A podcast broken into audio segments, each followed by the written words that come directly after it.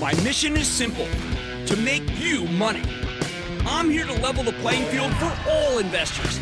There's always a bull market somewhere, and I promise to help you find it. Mad Money starts now. Hey, I'm Kramer. Welcome to Mad Money. Welcome to Kramer America. Other people want to make friends. I'm just trying to make you some money. My job, not just to entertain, but to educate, teach, put in perspective. So call me at 1-800-743-CNBC or tweet me at Jim Cramer. Fear is the least rational emotion. Logically, you can't be worried about one thing and then suddenly freak out when the opposite happens. It's totally lacking in rigor. But it happens all the time around here, and that's what threw us off today. Sending the Dow dipping 17 points, S&P declining 0.11%, NASDAQ lost 0.14%. Let me explain what I'm talking about so you can see how a bullish situation gets turned into a bearish one by pessimists who want it both ways. Sell, sell, sell, sell, sell, sell. And sell, sell, sell, sell, sell, sell, sell, sell. This morning we awoke to a story about how the Chinese, huge buyers of U.S. Treasuries, are cooling to them. Oh, boy, did that freak people out. Millions of shares came in for sale at the opening today because of the terrible implications of the Chinese perhaps dumping the $1.2 trillion treasury hoard. Do you know that the Dow was down 100 points in lightning speed on this? Yet one of the principal worries of seasoned portfolio managers is that there is no inflection in the yield curve, meaning you're almost getting the same return from short-term treasuries as you are from longer-term ones. That puts us in a situation where we have what's known as a flat yield curve, something that is often a precursor to a recession. Makes sense. The Fed raises rates too quickly, loan demand falls off, and the economy worsens. But here's the thing. If China comes into the market and starts dumping longer-term treasuries, sell, sell, sell, sell, sell, we won't have a flat yield curve anymore. That supply's going to move it up. Long-term rates will go higher, and bears lose their big thesis, propping up the idea that a recession's right around the corner. Does it look like one to you? I am so adamant about this that I wish the Federal Reserve would sell off its own gigantic stash of long-term treasuries, which would accomplish the same thing that the Chinese would. It's also why I've been calling for President Trump and Gary Cohn, the national advisor, to issue a 50-year, $500 billion bond offering to make America's infrastructure great again. It would kill two birds with one stone, building new bridges and tunnels and allowing interest rates to rise. So tell me, how can we be worried that long-term rates are too low, so low that they might be signaling a recession, but then when they do go up, thanks to the Chinese, we just freak out even more? Can both sides really be bearish? I mean, heads I win, tails you lose? You know that's insane. Not only that, but if you really believe this is the case, I got some bad news for you. Today's sell-off in bonds and the concomitant rise in interest rates was so small that you would need a microscope or at least one of these things to see where it is. When I got in the business, interest rates were at 14%. When they got down to 11%, you know what we did? We celebrated. So keep any interest rate-related scares in perspective, with the yield of the 10-year down at 2.55%. Jeez, that's something to worry about. Let me make one thing crystal clear. This is not a be careful what you wish for story. We want rates higher, period. The pace of loan growth in this country is slowing, something I'm sure we're going to hear about when the big banks start reporting on Friday, probably knock the stocks down, given how far they've advanced already. Higher long-term rates will make banks eager to lend. So more bonds, the Chinese dump, the better. There are plenty of other places where the bears are trying to have it both ways. We're hearing that inflation is heating up, rearing its ugly head, particularly in Europe, where German bund yields have increased by 11% since the beginning of the year. Now, put aside the fact that German rates are still negative, meaning if you buy their bonds, you're guaranteed to lose money. Doesn't matter. Suddenly, everyone is fretting about inflation, which leaves me scratching my head. Because just last month, everybody was worried about the lack of inflation. Yep, the fear was that without inflation, specifically wage inflation, workers wouldn't get paid more, so consumers would spend less, so companies would make less money, so maybe the Fed wouldn't be able to raise rates quickly, which therefore would hurt the bank earnings. Yeah, that's the litany. And that would be terrible for the market's most important leadership group. because the financials determine a lot of what's working. When things look bad this morning because of our newfound inflation fears, J.P. Morgan's stock started to rally. Makes sense. The banks need inflation. The other financials soon followed, and they did turn around the whole market for a time. And you know what? I got to tell you, you see how magic that leadership is when they turn around. But that's why you can't have it both ways. You can't say, boo-hoo, there's no inflation, let's sell stocks. And then say, boo-hoo, there's inflation, let's sell stocks. It is either, people, one way or the other. Anybody who tries to make both arguments is being disingenuous, which is why you hear this stuff from money managers who want the market to go lower. Why? So their performance can catch up with the averages. That's the way it works, people. I'm from this business. Oh, boy, here's the biggest one, oil. Now that oil is comfortably above $60 a barrel, we're hearing about how dangerous and inflationary these newfound prices could be for all the people and businesses who need to buy the stuff. Every time someone mentions crude these days, it's within the context of oil being a breeding ground for inflation. It's practically a cliche by now. But a couple of years ago, when oil was in the butt, was down on its butt, when it was in the 20s and 30s, all we heard was that if it kept going down, it could take employment and bank balance sheets with it. The economics of once red-hot states like Texas and Oklahoma were suddenly called into question. There were even some conference calls devoted entirely to the issue of falling energy prices that also lamented how our independent oil companies would run out of cash and create a huge hole in the gigantic junk bond market. Back then, everyone understood that we needed much higher oil prices, high enough to get drilling to accelerate, put people back to work, take the pressure off the financials, and eliminate the threat of looming bankruptcies. The sweet spot price that was supposed to make all of this happen? Yeah, you got it. North of 60, where we are right now. Yep, when investors were terrified of lower oil, $63 crude was seen as the holy grail to make everything work. And that's where employment would pick up, the need for pipelines, significant job creators would accelerate, and oil companies would be able to turn a profit, allowing them to pay back the banks. Plus, at the same time, oil in the mid-60s isn't so expensive that it would raise the price of gasoline at the pump enough to really hurt the consumer, especially since new cars are so much more fuel efficient. In short, oil prices are now where everyone hoped they'd be 2 years ago in order to make the stock market hum. And what happens? Suddenly we hear that we're dead men walking because oil's too high. You can't make this stuff up. There's just no pleasing some people. And you know who they are. You got it. I've become used to some of these scare tactics. Honestly, other than the amazing Warren Buffett, who advocated against this morning when being interviewed by Becky Quick, a long-term approach. He advocated, let's go long-term, he was saying, where equities tend to perform well versus the bond market competition when interest rates are this low. Most money managers these days want to talk about what can go wrong, even if it directly contradicts what they claimed to be hoping for not that long ago. Buffett's so refreshing, precisely because he doesn't react with alarm to non-alarming things. And he's been in the business long enough to know that there's nothing wrong with buying stocks right here, right now. I'll go one step further.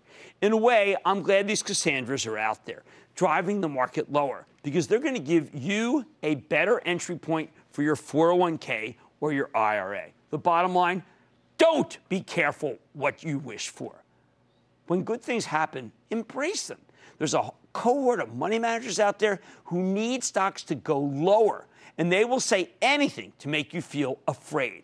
They are the anti-Goldilocks crowd.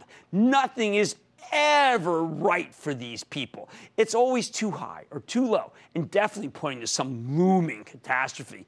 These bears would be great in a horror movie. Just please don't take their financial advice all that seriously.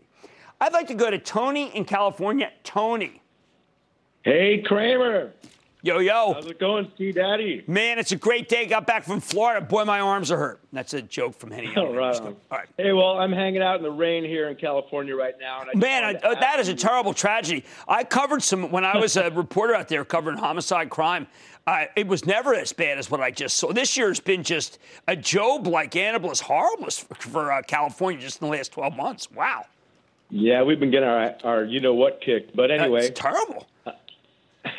I wanted to ask you about Digital Realty Trust. You know, it's been a real good performer for me, and a thank you for that. But you know, it seems caught in a bit of a downtrend right now with the rising interest rate environment. I was just wondering, do you think it's still a hold? Tony, I got to tell you, I've been watching this Coresite Realty. I've been watching this group. They're all trading together. You know that they shouldn't be trading together. You're in a good one. I would actually be a buyer of more Digital Realty. That's how much I like it. Now I'm going to Tim in Pennsylvania. Tim.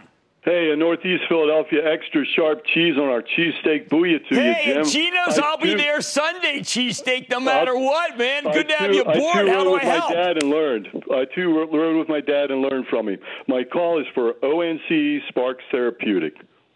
Oh, my. This is, you've got me in the most controversial thing. It's even more controversial than the Eagles being underdogs this weekend. I've got to do more work on it. I know Meg's done fantastic coverage, but I'm not done learning this story. Let me come back on that one. All right, how about we go to Matthew in Ohio? Matthew. Booyah, Kramer. I'm here with my dad. Hi, Jim. I'm 10 and I like trucks. Is it a good time to buy and take a ride with Ryder? Thank you. All right, Chief, listen to me. They're really kind of much more into the logistics now. I know those trucks look cool, but they're not their business. But Ryder's logistics business is good. You know whose is better, even though we sold the stock for the trust? XPO. I wish that stock would come down. Get right back in it. All right, you can't have it both ways, people. The second-guessers threw us off today. But you know what? There's plenty of cash on the sidelines waiting to get in. They're giving you a break on Mad Money tonight. The man who helped push Domino's from $10, where he started recommending it, to $200. Mad Money fave Patty Doyle just announced his retirement plans. I'm talking to him about what's next. Then, are investors hitting the play button on the video game stocks? I'll tell you if it's time to power up your portfolio or maybe do a reset when I go off the charts. And Tableau Software, symbol data, is making major changes to its core part of its software to keep up with its customers' data needs, including the Internet of Things. Can it also help your portfolio? I'm going to talk with the CEO. So stick with Kramer. Don't miss a second of Mad Money. Follow @JimCramer on Twitter. Have a question? Tweet Kramer. #MadTweets. Send Jim an email to madmoney@cnbc.com or give us a call at 1-800-743-CNBC. Miss something? Head to madmoney.cnbc.com. You can't lead a company like this unless you love food. I love food. I love pizza. The internet is absolutely fabulous for us. It's a win for the customer and it's a win for us. We're feeling pretty good about where we are. Getting the pizza right, getting the communication right, and then give the customers the kind of experience that we wanted to give them. Still a lot to come on the technology front, and part of that is around the delivery experience. Stay tuned. We're a competitive bunch here. Wow, it's the end of an era for Domino's Pizza. Longtime CEO Patrick Doyle would be stepping down come June. That's right. He's going to be replaced by Richard Allison, currently the president of Domino's International. The stock sold off today. It's down nearly $7. It's easy to understand why. In fact, I'm surprised it wasn't down more, maybe much more.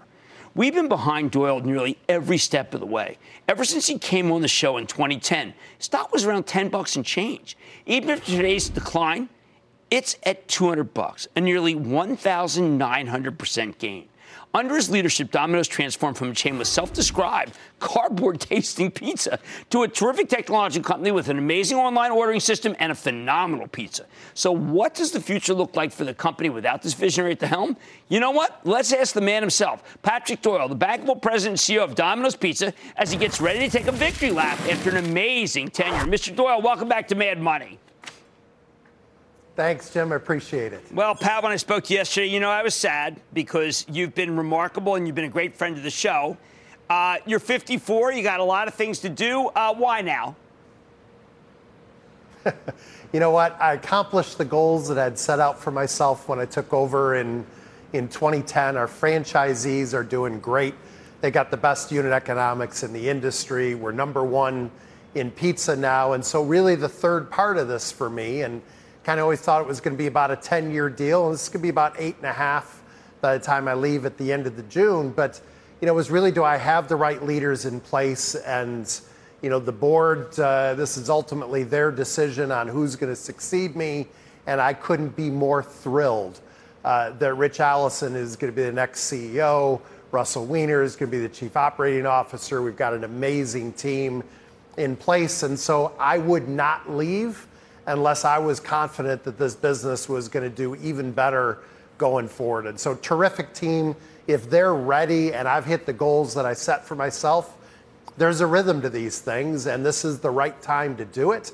They're ready. And so I'll run hard until the end of June, take the back half of the year off, and figure out what I'm going to do next. Okay, now I need to tell you, as soon as people heard that you were leaving, Chipotle stock jumped a huge amount. He said, oh, he's going to Chipotle. I said, no, I spoke to him. He has really no plans. He wants to figure out what his next chapter of life is, right? That's exactly right. And I don't, you know what, I'm in a position that fortunately I can do this sequentially. So I am thinking about nothing but Domino's until midnight on June 30th. And then my wife and I are going to go off and take 6 months and figure out what our next adventure is going to be. And I'm not going to retire. I'm too young for that. I'm going to keep doing something, but I have no idea what that's going to look like. And I'm going to take, you know, a little bit of time the back half of the year and figure that out. And, you know, maybe you'll give me some advice along the way on that. Well, you're young, but I heard I said, I'm 54 years old. It's too early. But you said you'd accomplish, what, 3 things when you were done? When you got all 3 done, you were ready to roll, right? Yep, that's exactly right. So let me ask you something. Did you know when we first met that when you did that revolutionary campaign where you told me that the pizza tasted like cardboard, that you could have that phenomenal return? I mean, you had to start somewhere. You started with the most basic, but then you just became a technological marvel, too. Did you know a lot about technology when you started? I knew you know a lot about taste of pizza. Right. Yeah, you know what? I did not. I mean, if I think about the different areas of the company, certainly I ate a lot of pizza. I was eating Domino's when I was in college, and you know, I'd worked in finance, and I'd been a marketing guy, and I'd run operations and done a lot of different things, but technology had not been on that list. And, you know, look, all I can say today is I understand what you can do with technology, but, you know, Kevin Vasconi is our CIO. He is amazing. Dennis Maloney runs our kind of digital operations, figuring out what to do with it. I can help figuring out what to do with it, but you know, I got to have people a lot smarter than me that can figure out how to actually make that work. Well, I want to give you a chance to talk about something that you did, which is to make it so that, again, younger people, immigrants, people who would not normally be able to have a business of themselves, you created an environment where that could happen. Talk about that to us. Well, that's ultimately what's most important to me is you know, over 90% of our franchisees in the U.S. started as hourly workers in our stores. And, you know, we've now got 800 franchisees in the U.S.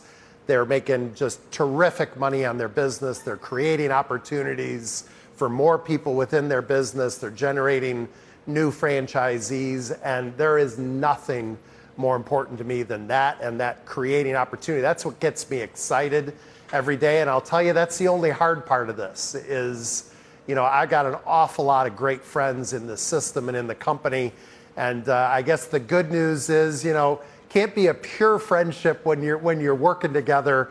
And, you know, and I'm going to continue to be friends with an awful lot of them going forward. Well, I got to tell you, I've got just one question about Mr. Allison. How did he do in international, and what can he bring to the table? Well, you know what? You look at his track record in international. He's been running it for 7 years. It's been growing faster with him running it than it's ever grown before. Track record is absolutely phenomenal. Before he came, he worked with a lot of different restaurant companies as a consultant, and then, you know, came here and has just lit it up as a leader. He's smart, he's disciplined, and he is an incredibly good person. And, you know, all of those 3 things together with the track record make him a terrific choice. And again, it's why I'm leaving now. If you've got somebody ready to take over, there's just a rhythm to these things, and it's time. He's ready, And I couldn't be more excited to be able to pass this off. All right, well, look, I know you're not done. Before you retire, you got to come here one more time. You bring me that no-cheese pizza that you know I like so much. Pat Doyle, congratulations on all you've done. And I hope you have just so many more great things for people and for shareholders. And, yes, for you and your wife. Why not? It's your time, too. That's Patrick Doyle, President and CEO of Domino's Pizza, the best-performing stock and the best-performing CEO we've ever had. And Mike's back.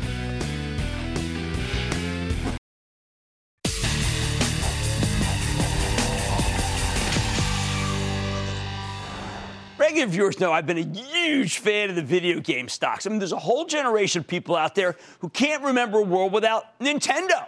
And many of them are now old enough to spend meaningful chunks of their bucks on their hobbies. Plus, the technology just keeps getting better and better, including the chips that it's run on, making games more and more alluring for couch-bound millennials who order Domino's Pizza. So as 2018 gets rolling, I think it's important to look at what's been working here and what might change going forward. That's why tonight we're going off the charts with Robert Marino. He's a brilliant technician, happens to be my colleague at realmoney.com. He's also the publisher of rightviewtrading.com. Get a better sense of this exciting industry that I know you care so much about. First of all, it's worth pointing out that over the last 52 weeks, the best-performing stock of the group was the one that we've been pounding the table forever, Strauss Zelnick's Take-Two Interactive Software. That's up 127%. That's so good it makes Electronic Arts and Activision Blizzard, the two largest gaming companies on Earth, look like laggards, even as their stocks have surged 42% and 74% just in the same period. Wow, I know they look bad, but wouldn't you love to have a stock that was up 70? These are tremendous gains, though, even if they aren't at Take-Two levels. And more important, Marino thinks that both EA and Activision look poised to play catch-up to Take-Two as the year progresses. But now, first, let's look at the chart of Take-Two, because at least in the stock market, this one is the undisputed leader in the gaming space. So glad that we have had Strauss on so many times. For those of you who don't know about this sort of thing, maybe you have too much of a social life, perhaps. Take-Two is the company behind the most popular gaming franchise of all time, Grand Theft Auto. They also have a series of other major titles, Red Dead Redemption that the gamers love, Borderlands, XCOM, and NBA 2K, among many others. And by the way, these are the games that do really well on the NVIDIA chip that I always talk about. Now, I used to look at Take-Two as a kind of a scrappy underdog, but its stock has been running so fast for so long, it started to rival the big boys, even if this $13 billion company still isn't quite in the same league as the $34 billion EA or the $50 billion Activision. So what does Marino think of this one? After flying into the stratosphere in early November, Take-Two stocks seemed to stall, okay? And failing to break out to the new highs. See right there, had that lid on it. And then pulling back rather dramatically. That was a time when a lot of people thought it was done. Marino notes that the stock pulled back below its 50-day moving average. And since then, it's been consolidating in what we call a cup and handle pattern, all right? It's right to below its ceiling of resistance at 115. Now, this cup and handle formation is important. It looks like a little cup, right? The bottom, followed by a period where the stock trades sideways, looking like a handle. It's one of the most reliably bullish patterns in the book. The book being, of course, Get Rich Carefully, which has a whole chapter on reliable patterns. Last Friday, Take-Two broke out above the $115 ceiling, retesting its November highs. And Marino likes what he sees happening here. Now, it's not just that. The moving average convergence-divergence, or what we call the MACD indicator, get a load of this, an important gauge of momentum that technicians use to detect changes in a stock's trajectory before they happen, has just made a bullish crossover. There's your bullish crossover. We know to look for those where the black line crosses over the red. Another reliably bullish signal that a stock is ready to run. In other words, these are not coincident. They are predictive. That's really important. Meanwhile, the on-balance volume line, a momentum indicator that looks at volume flow, adding the volume on up days and subtracting the volume on down days, continues to move higher, so that's going in the right direction. That's another bullish tell. Suggests that big institutional money managers continue to add their positions, even up here. Now, sure, over the last couple of days, Take-Two has pulled back, dropping below that key 115 level, again before bouncing back above it today. But Marino thinks the stock has a lot going for here and will soon be ready to resume its long-term march higher. Wouldn't that be incredible? Have that big move right here, and then it just goes again? But that wouldn't stop us. That's exactly the kind of thing that I'm always looking for. And it does remind me of what happened at NVIDIA at the 180 to 190 level. Okay, that said, he doesn't think Take-Two is the best bet in the video game space right now, simply because Activision and EA have much more room to run, he believes. So why don't we take a look at the daily chart of Activision Blizzard, which is a stock that my Chapel Trust owns. I talked a lot about it today on a club call. This is a really interesting company. It's the colossus behind Call of Duty, Overwatch, World of Warcraft, and a host of incredibly lucrative franchises. Activision has a lot of exposure to the booming esports business, where people actually pay real money to watch other people play video games in big arenas. By the way, the season for esports actually opened. It's got a season. They got NCAA scholarships, for heaven's sake. Now, Marina notes that Activision stock has been under consolidation for 4 months. Man, this is pain try. Right here is pain try, okay? Basically trading sideways, stuck in a range between 60 and 67. Last month, the stock dipped below its floor support. A lot of panic there, right there. But it bounced after hitting its 200-day moving average and is making a comeback ever since, although the shorts have been laying on it right here, and they so far have been very, very effective in keeping a lid on.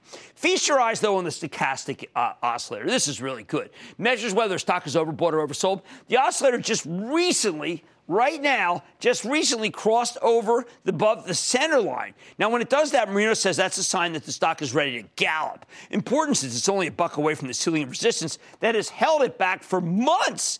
At the same time, the Chaikin money flow, Chaikin is the Philadelphians, whom I know well, which measures the level of buyers selling pressure and security, recently moved into positive territory. So you can see this was marking time here, and then it just went like that. Activision just made a higher high above its smaller uptrend line, and Marino thinks it's ready to break out.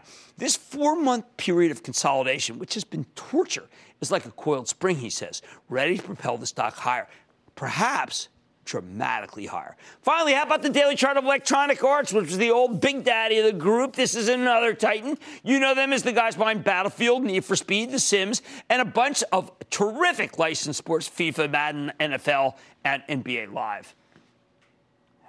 He likes this chart. There's another stock that's been consolidating for months, for even longer than Activision, which is why it's been the worst performer in the space over the last 12 months. Although, again, hey, stock's up 42%. That's not anything to complain about. We'd all take that, right? EA stock began to flatten out in the middle of last year, then rolled over, forming a rounded top. In December, the stock got beaten all the way down to $100, where it held. Since then, it's been forming, yes, a cup and handle pattern, just under 110. That's exactly like we saw from Take-Two. With EA now at 112, the stock has broken out above its ceiling resistance. Meanwhile, the relative strength indicator, the RSI, okay, important momentum indicator, has been tracking higher since December. That's very positive. On the other hand, the accumulation distribution line, another key measure of money flow, it's been flat. And that's part of what I don't like about this. He likes this, but I'm not as big a fan. This is going to need to pick up before Marino really believes that EA is ready to run. But once it does, he thinks the stocks could have a ton of upside. I really prefer Activision, though. Here's the bottom line. The video game space remains one of the hottest secular growth groups around, and I think these stocks have more room to run in 2018. Including Take-Two Interactive. But the charts, as interpreted by Bob Marino, suggest that Electronic Arts and Activision Blizzard could end up giving you better performance this year as they start to play catch-up to this tremendous outperformer run by Strauss Zelnick. I want to go to Gio in New York. Gio! How you doing, Jim? Oh, man, I am great. How about you? Good, thank you. I got a question about Kodak. Yeah. All right. So do you think that due to the recent crypto craze in blockchain, Kodak's being pumped, or do you think Kodak and Kodak Coin have potential to be one of 2018's hottest stocks? Look, I think this stock is, a lot of people are short it. The fundamentals aren't that great. And I think you got a ka-ching, ka-ching. Now, a ka-ching, ka-ching half. But what made me think about this, Warren Buffett in that amazing interview with Becky Quick was talking about that this thing is going to end badly. Now, he didn't say it's going to end badly quickly, but I don't want to be on the other side of Warren Buffett. It's always been a bad place to be. Scott, New York. Scott. Greetings. How are you? Surprisingly well. How the heck are you? Surprisingly well myself. We're both surprising. What's going on? Oh, it's all good. I've had SiriusXM since 2012. Sweet. I like the product. I like listening to it. I like the company. I've got 70,000 plus shares. I'd love to sit on it for another bunch of years. What do you think? Wow, man, you've done really well in that. Now, it's got two of the smartest investors that are largest shareholders. It's got John Malone, and then it's got Warren Buffett. I agree with you about the channels. I like 27. I like Classic Vinyl. Here's what I would tell you about this particular stock. People thought they had negative news today, and I read through the news about the numbers, and I thought they were terrific. Not only do I want you to hold on, but for those out there who don't own this thing, any dip below 5, buy. Good call by you. Congratulations on making all that money on that stock. We love that on Mad Money. The video game space is one of the hottest groups out there. I'm game for Take-Two, while the Chartist thinks Electronic Arts and Activision Blizzard are the way to go. Activision Blizzard esports season started today. Much more Mad Money ahead, including a company that works with the likes of Google, Amazon Web Services, and SpaceX. Is it time to consider Tableau Software off a new product they have? I got the CEO. In big news, individual companies don't seem to matter anymore. I'll reveal what does just ahead. And all your calls, rapid fire, tonight's edition of the Lightning Round. So stick with Kramer. Kramer, you are super. You are awesome. I'm a first-time investor. Thank you for inspiring me to get in the game. Your show is the best. I am so glad you're on TV. I want you to know that you have transformed me. Thank you, Kramer.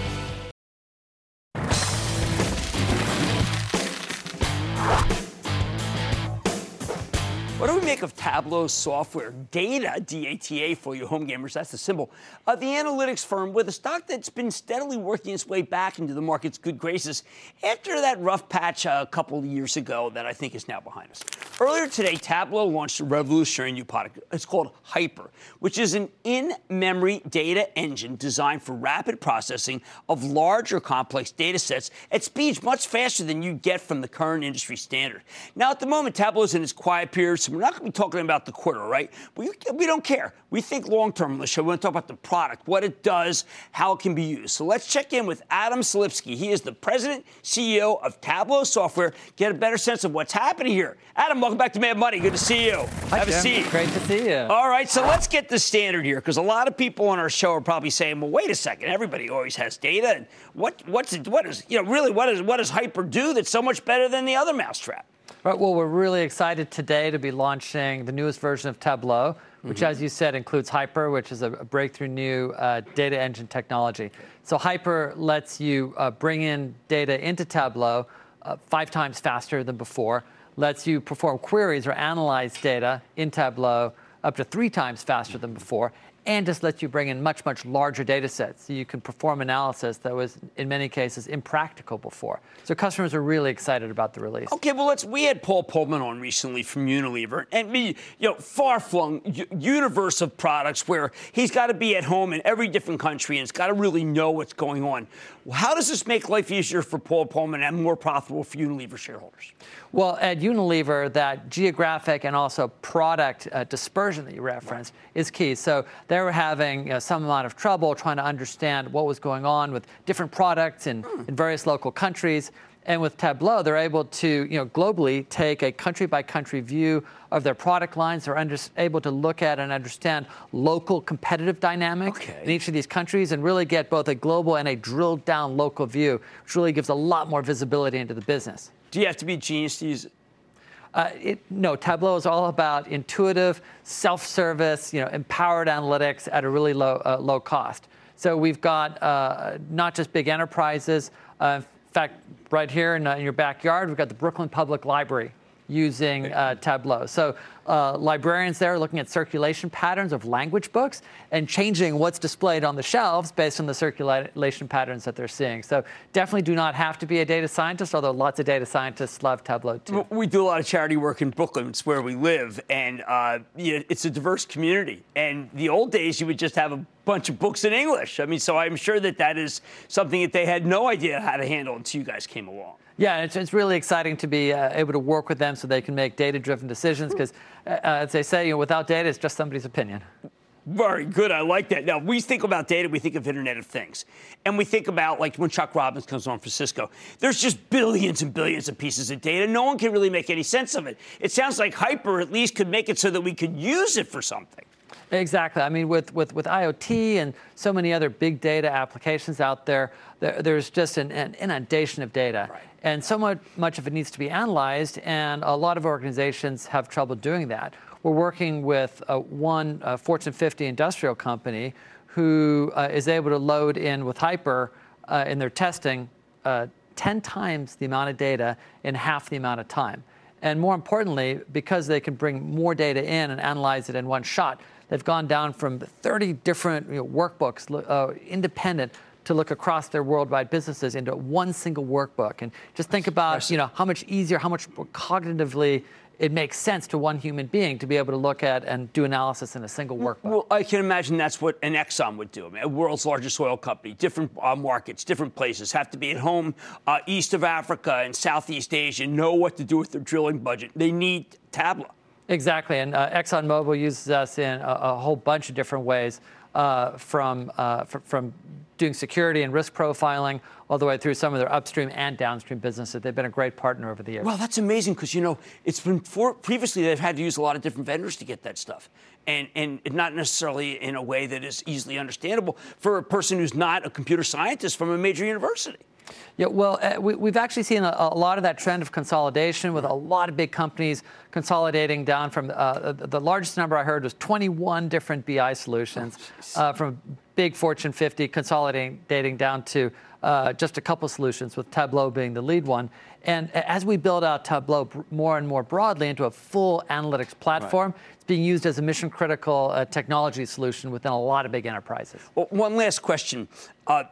Before Hyper, were there competitors that you felt like you had to, it was like 6 or a half dozen, and now you've leapfrogged them? Well, I think Hyper is a breakthrough technology. At the end of the day, it's about the business benefits. I think really what it's going to allow people to do is to analyze fresher data. Okay. So before, when things took a longer time to load in, bigger data sets, longer to analyze, people just refresh their data less often. You mentioned IoT. Right. Think about our customer, National Grid, who's a big electricity and natural gas company, or a wind farm. You've got all this energy data coming in, and if it's stale, you're making old decisions based on old data. Right. If you can make up-to-date decisions, you will make better decisions. And I think that's really the potential for improving businesses with Hyper and Tableau. Well, you said you were going to reinvent the company. You're obviously doing it with the right kind of tools. I remember when you first came on, you said, this is a work in progress. We're going to get there. I think that this sounds like something that's going to take the industry by storm. So I want to thank Adam Selipsky for coming into the studio. He's the president and CEO of Tableau Software Data, which has really done magnificent things in the last 2 years. Mad Money's back after the break.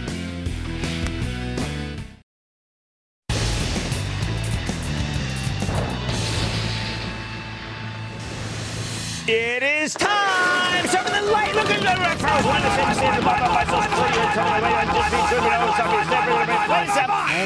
And then the lightning round's over. Are you ready, Ski Daddy? It is time for the light round. I'm starting with Blake in Nebraska. Blake. Hey, Jim, a big booyah from Nebraska. I got love the corn Oscars. What's going on? Pretty impressive stock in 2017. Company is iRhythm Technologies, symbol IRTC. We have to get them when we're out in San Francisco because you're absolutely right. They do heart palpitations. They do a lot of stuff that I was hoping that my watch one day would do, because that's how you stop heart attacks, the most preventable form of death in this country. I like it. Let's go to Diane in New York. Diane. Hi, Jim. How are you? I'm good, Diane. How about you? I'm great, thanks. I have a question for you.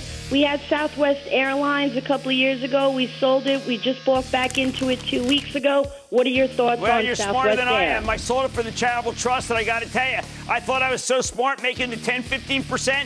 This one goes still higher. Somebody downgraded yesterday. It was shameful. Let's go to Rick in New Jersey. Rick. Hello, Jim. Thank you for taking my call, sir. Of course. My question is about General Dynamics. I've held it for a while. I have a small gain. And it's like watching grass grow. Well, look, we can sell them by Scott's Miracle Grow, but I actually prefer General Dynamics. General Dynamics, Raytheon, and Lockheed Martin, they are all for me. I think you've got a good one. Let's wait. It's about to have another move. That's how it trades and fits and starts. Let's go to Tina in Arkansas. Tina. Hey, thanks for taking my call, Jim, and for teaching me so much over the years. Sure trying. Thank you. We had some nice people at that conference yesterday saying that, and made me feel real good. Cooley, by the way, right. Omar, thank you for the ride. What's up? Hey, I'm down about 1,000,000% on Frontier Communications. Is there any hope or chance of a takeover in FTR or a turnaround? You know, it is up 10% this year once the I saw the tax law selling. The reason I know is because someone on Twitter was saying, listen, I love their service. I'm buying it. I just don't like the balance sheet. I'm not going to pound the I'm not going to get in there and say, listen, the chart's looking a little better. I would scale out on any strength. Remember that 1,000,000%. The greatest thing about some stocks is that they do stop at zero. There's never been a -3. But I do think that Frontier is a very troubled company. I want to go to Mary in Georgia. Mary. Hey, Jim. How you doing? I am good. How about you, Mary? But I feel more like boo-hoo. Why? Stock is Southwestern Energy. Mary, you're quite contrary. I think you're absolutely right. Southern is so too much nat gas, not enough oil. I say stay away. Let's go to Terry in Arkansas. That's the second from Arkansas. Razorback, Terry. Yes, sir. Hi, Jim. Terry from Hot Springs Village, Arkansas, a golfing mecca. Great show, Jim. Oh, thank you. Thank you. You are in one beautiful area. I have been there, and you are so right. How can I help? Well, I've owned Toyota Motor since 2007, and the current dividend is 2.67%. Do you recommend buy, hold, or sell? Toyota Motor is a beast. I would still buy it, even up here. That's how good that company is. And that, ladies and gentlemen, conclusion of the Lightning Round. The Lightning Round is sponsored by TD Ameritrade.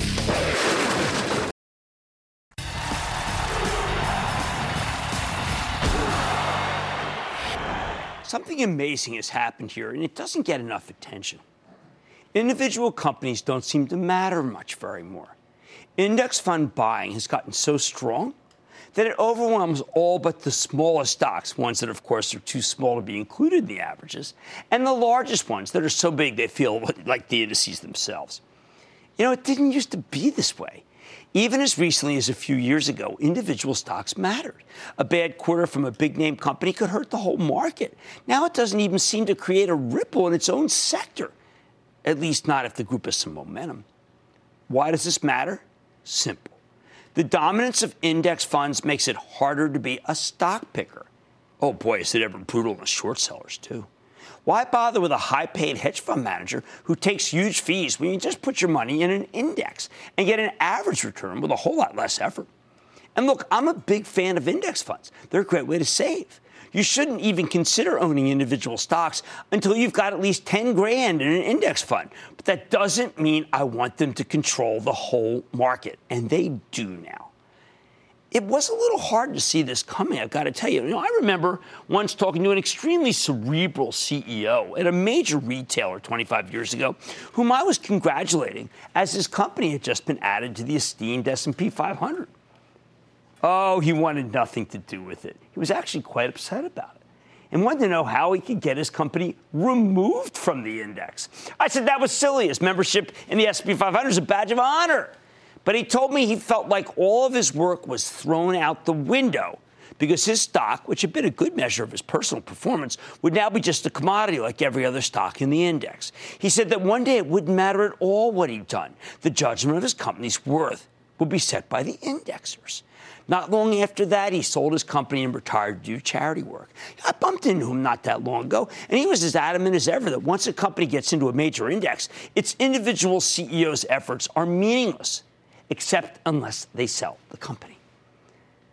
Boy, time has proven him to be a visionary. I think it's lamentable. When I interview someone like Jane Elfers, the incredible CEO of Children's Place, all I can think is that you'd have a much better return from owning that terrific stock than you would from the indices. The truth is there are still plenty of individual stocks that can generate amazing performance that's much better than the averages. But the forces of passive investing don't want you to hear about them. They're such zealots. Stock picking still can matter. And you know what? When we see a phenomenal executive on this show, we need to call them out. We salute them. So the next time someone tells you that active money management is strictly for boneheads and anyone with a brain puts all of their money in index funds, I got an idea. I want you to remember the story we heard from Domino's Pizza earlier in tonight's show. That stock has gone from $10 to $200 because of one person. Now, he'll say the team, of course, but it's because of CEO Patrick Doyle. And I want you to try getting that kind of win from an index fund. I dare you. Stick with Kramer.